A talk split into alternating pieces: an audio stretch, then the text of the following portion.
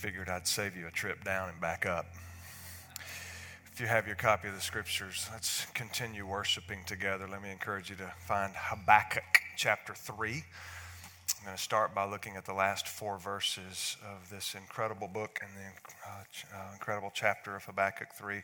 We're going to wrap up the series on Habakkuk this morning, very brief series, and then start a, our Advent series next week. And each week in Advent, we'll be looking at different passages in the book of Isaiah.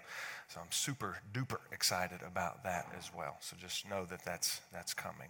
Habakkuk chapter 3, uh, while you're still standing in honor of God's word, let's read these four verses together.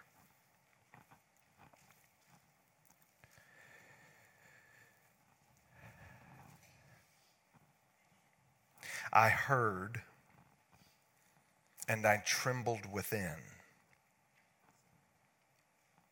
My lips quivered at the sound. Rottenness entered my bones. I trembled where I stood. Now I must quietly wait for the day of distress to come against the people invading us. Though the fig tree does not bud, and there is no fruit on the vines, though the olive crop fails and the fields produce no food, though the flocks disappear from the pen and there are no herds in the stalls yet. I will celebrate in the Lord. I will rejoice in the God of my salvation.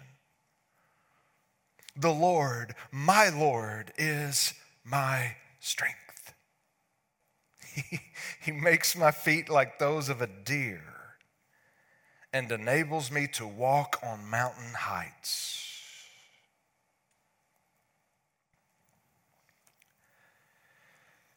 Jesus, make us a people who are as honest as Habakkuk was with you in chapter 1, 2, and most of chapter 3. But make us also a people like Habakkuk 3, 18 and 19.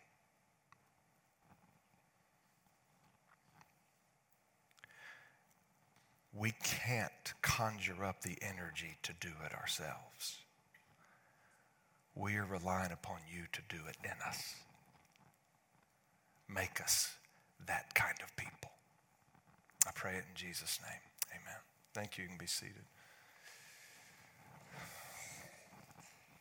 Several of you were here, but this past Monday we had a funeral service for a beloved member of our church family. Miss Nina Broadway went to be with the Lord. And many of you who knew her also know she had a saying that I just grabbed a hold of and loved, and I hope I never forget it. And she'd always say, Matt, you can drive to Pity City, but you can't spend the night. you can drive to Pity City, Matt, but don't spend the night. Her point was, you can give yourself a pity party every now and then, but don't stay there. Reality hits. There are times you need to just let it just, just let your frustrations go. But don't stay there. Oh, Habakkuk, he went to Pity City. And we don't know how long he was there. May have been a night, maybe a week, maybe a couple of years. But he got through it. His circumstances didn't change but his perspective did. I don't know if you were paying attention when I read those four verses a second ago, but it was an emotional roller coaster. I mean, just look at him. He's trembling. He's obviously very anxious. He's sick. I mean, when rottenness enters your bones, that's sick. He's quiet. He was in distress. And then we read he was celebrating. He was rejoicing. He had feet like a deer, which is very nimble. And then he had mountaintop experience. It's crazy. Just, it's one, one of the many reasons I love the Bible. The Bible is so honest and raw, and it doesn't hide reality. Biblical writers reveal ultimate reality.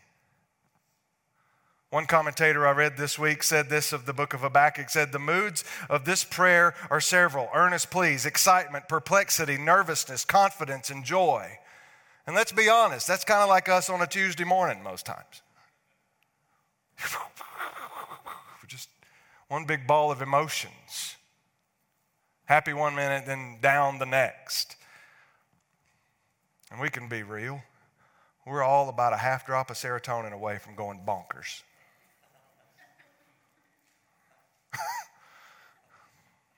it's true.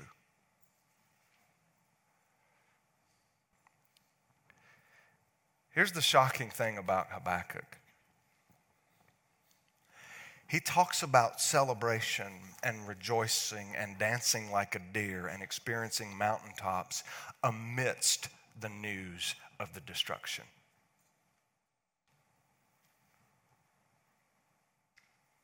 His circumstances do not change from verses 16 and 17 to verses 18 and 19. You could make an argument that they get worse because he's closer to it actually coming. It's shocking to me that Habakkuk could say what he said at the end of this book, knowing what's coming. Shocking to me. I don't know about you, but I want to be a Habakkuk kind of person, a verses 18 and 19 kind of person, where I can say that I'm going to celebrate and rejoice and have feet like a deer and have mountaintop experiences in my soul, whether times are really, really good or really, really awful. Can't say that I'm there with integrity, but I sure would like to be able to write something like this. It's one of the most beautiful songs in our scriptures, these last few verses of Habakkuk chapter 3, which make, makes me want to uh, point out something about Habakkuk chapter 3. It's a song.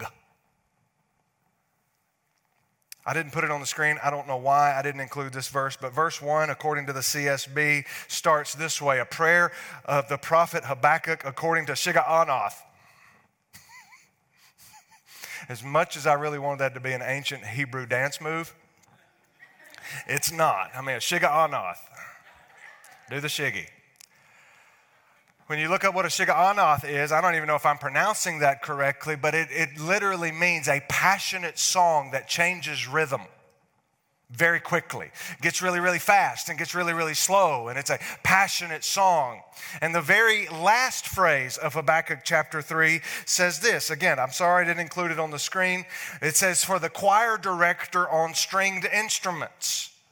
Habakkuk chapter 3 is a song that Habakkuk wrote. Now, why do I stress that to you? Why is that important? Because you and I need to know that Habakkuk didn't just say one day, huh, it's going to be really bad, but Christians are supposed to be happy, so I'm going to be happy.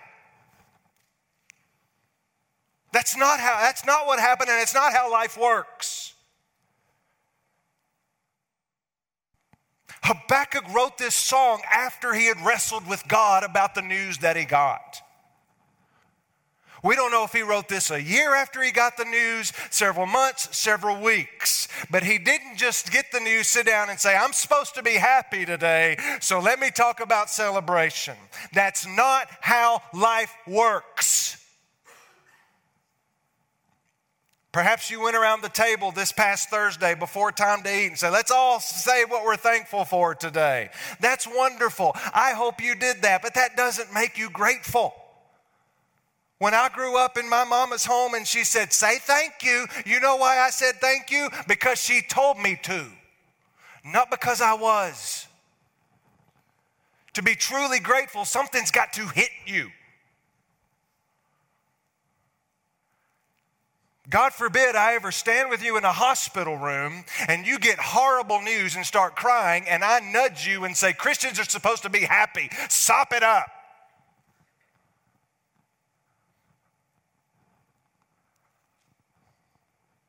It's not how it works. I love the song Don't Worry, Be Happy. It's one of my favorites, but it doesn't work. Try it the next time you're worrying. Don't worry, be happy. I'm worrying again. That's not how it works. Some of the most beautiful songs you've ever heard in your life, and this town is full of songwriters. They were written after someone experienced something of depth, and they sat down and they put words to what happened. Church at West Franklin, Habakkuk wrote Habakkuk chapter 3 after he had sat and wrestled with God about what he had heard. The good news is we can get to a place of verse 18 and 19.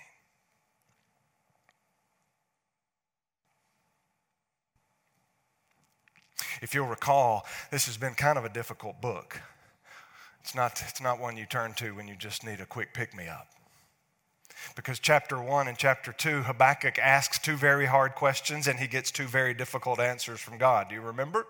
Of course you do. You remember everything he starts off by saying this, this prophet sent by God to the people of God, he was wrestling and saying, God, how could you allow all this sin to happen among Judah? How can you allow all this wickedness to happen among your people and you not discipline us and you not punish us? And he waited for God's response, and God gave him a response, and it wasn't pretty. God says, Oh, you're going to be punished. Judah's going to be disciplined for their sins. I'm going to send Babylon to destroy Judah. Babylon was Israel's enemies, the world superpower. Nobody liked the nation of Babylon.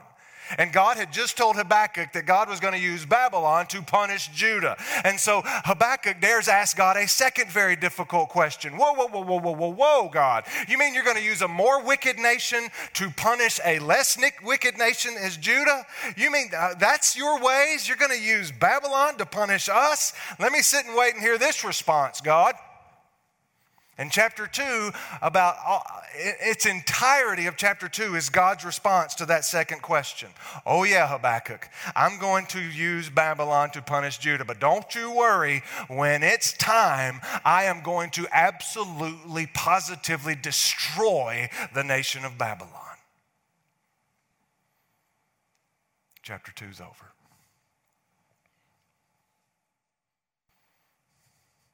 Just makes you all warm and fuzzy inside, doesn't it?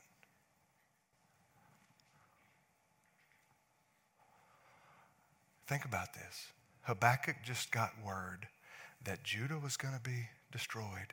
And then years later, when God was ready, the world's superpower was going to be destroyed. What do you think that does for the economy? Thank you for the person who got that. Habakkuk gets this news and he's like, this isn't good. He trembles. He chews his nails.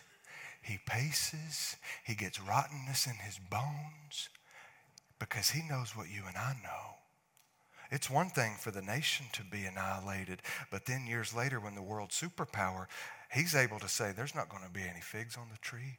There's not going to be any fruit on the vine. There's not going to be any olives on the, in the crops in the field. There's not going to be any herds. There's not going to be any flocks. In our day, it would be like us saying, There's not going to be any, there's nothing on the shelves at Walmart. There's nothing on the shelves at Target.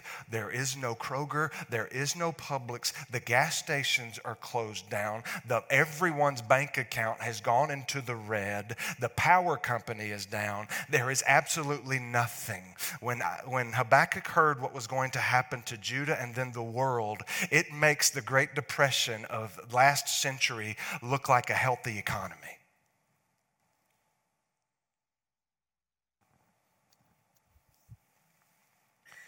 And so he gets sick. And he does what you and I do when we get horrific news. My question is how did he end the song the way he did? How, how did he go from being sick to having nothing available to him or his people? To being able to say, Yet I will celebrate in the Lord. I will rejoice in the God of my salvation. The Lord is my strength. He gives me feet like that of a deer, and like that on the top of a mountain will I experience His presence. How does He go from there to there? Because He doesn't just snap His fingers and He doesn't just have some weirdo tell Him, You better be happy, Habakkuk. That's what God's people are supposed to do. I don't believe that's the way it goes. Something happened to Habakkuk. What was it?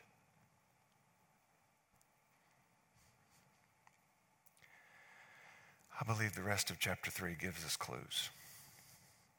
And I believe the takeaway for us is this. I believe at some point, whether it happened a week after it landed on him, a month, a couple years, I don't know. But at some point, it hit Habakkuk in his bones, not just here, but in his bones, that his God always has the final word. It, it landed on him. God always has the last word. When you and I have nothing, and there may be a day when we have nothing, or at the very least, or most, however you want to put it, we've lost that which is most precious to us, we can say, I know you can say in your head, how do we get it in our bones? God has the last word. I mentioned the funeral earlier that was here this past Monday. Without saying it, every time Christians gather to bury the dead, we are saying, God has the final word. Death isn't the victor here. God wins.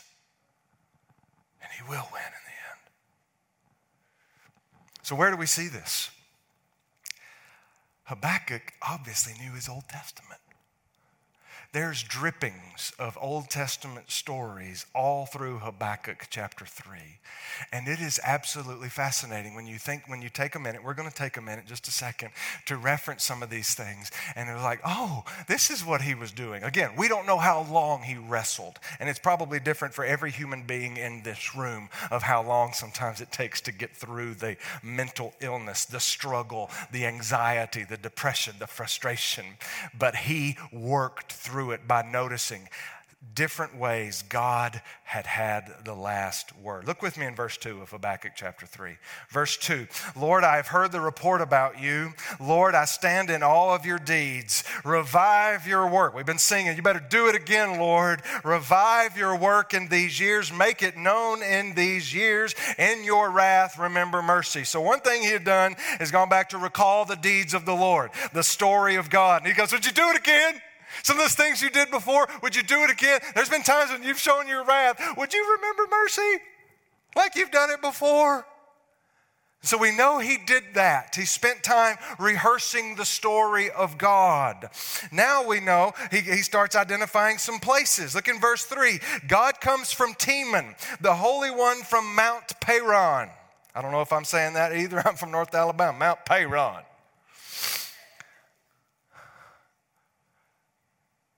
Whoa, whoa, what's about Teman?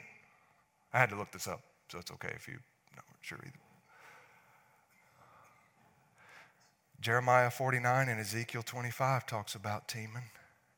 Teman was a nation that was trying to overtake Israel, and it looked like they were going to, but guess who had the last word over Teman? God. And you can read about it for yourself in those prophecies. You know where Mount Paran is? In Sinai. Is there anything in the Old Testament about the wilderness of Sinai?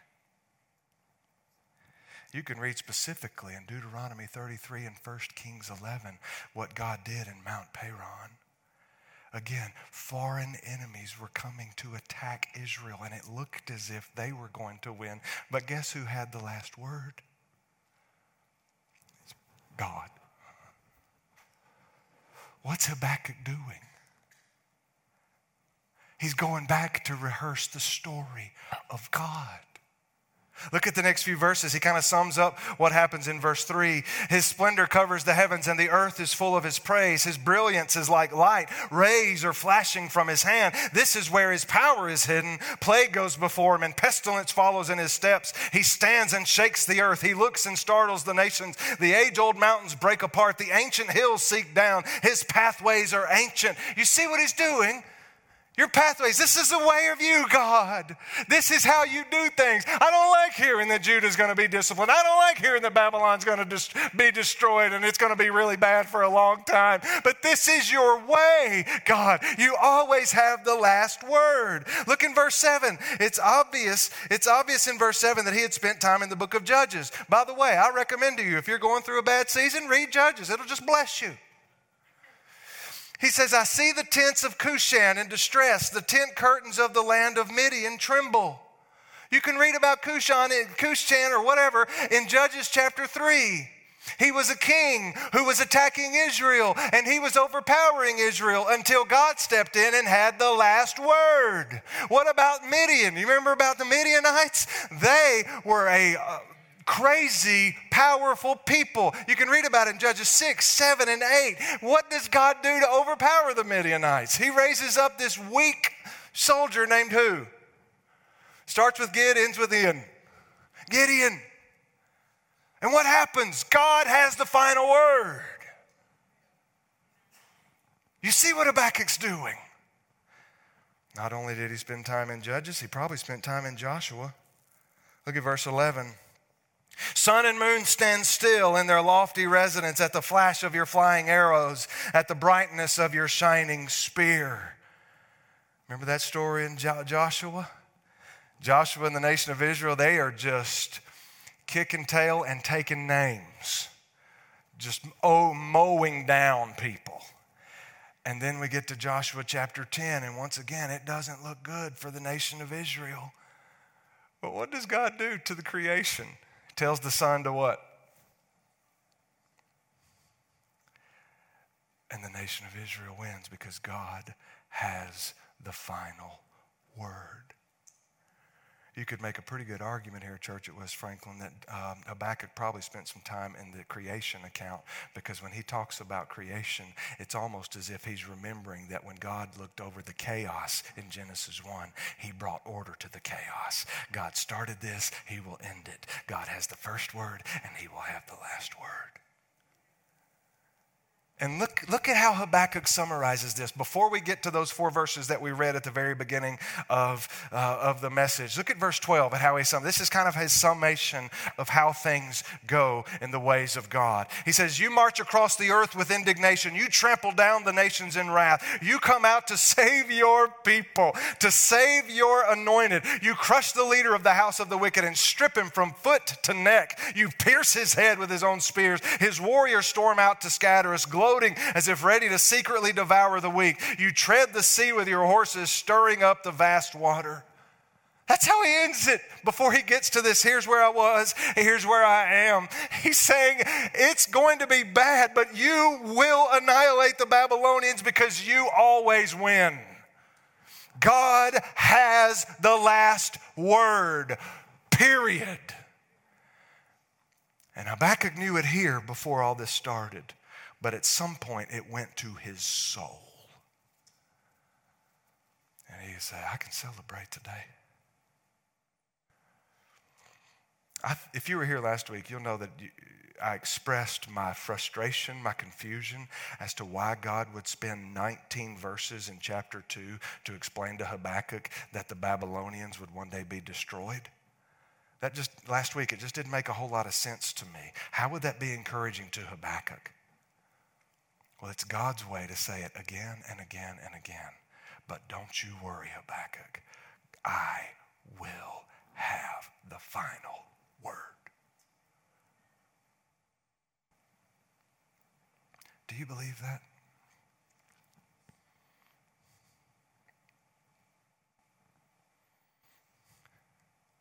Jesus to John on the island of Patmos. I need you to write this down for the churches. They're going to call it the book of Revelation. It's going to be bad for a while, and it's probably going to get worse. But, John, tell them, I'm going to have the last word. God to Joseph in the book of Genesis. Hey, Joseph, it's you're going to be mistreated by your brothers. You're going to be in prison for a long time. It's going to look really, really, really bad, but I will have the final word. God to the nation of Israel when they're enslaved in Egypt. Hey, Israel, you're being ruled by the Egyptians right now. I know you don't feel like my people, but trust me, I will have the last word. On and on and on we could go. I wonder if Habakkuk would have written this after the cross, what he would have written. Our Messiah was on a tree, mutilated. You couldn't recognize him. He was so beaten. And they, and they killed him on the cross and they buried him in this uh, burial cloth and they placed him in a tomb. He was dead. He was gone. But God raised him from the dead. Why? Because God always has the final word. So, what do you do? What do you do? When you get the news. You know. You have to immerse yourself in the story of God.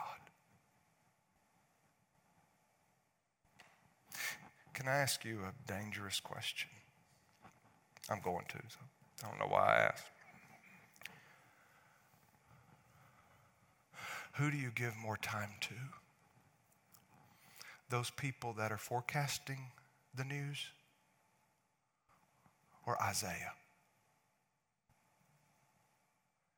Do you give more attention to the news anchors and the journalists than you do Ezekiel? Jeremiah, Habakkuk, Genesis, Deuteronomy, First Kings. There's some fake news out there, but the people that give us news, a lot of times they're giving us what's really happening out there, and it's bad. Who are you giving your soul to more? Those which are telling you how bad it is, or those who believe in a God who always wins in the end? You want to know how Habakkuk changed perspective? Because God was the heavier voice in his life than any other voice. What about you? God has the final word. And let me give you this final word. There is therefore now no condemnation for those who are in Christ Jesus. Father, would you help us be Habakkuk, as honest as Habakkuk was, and as full of faith in you as Habakkuk was. Do it in us, I pray. In Jesus' name, amen.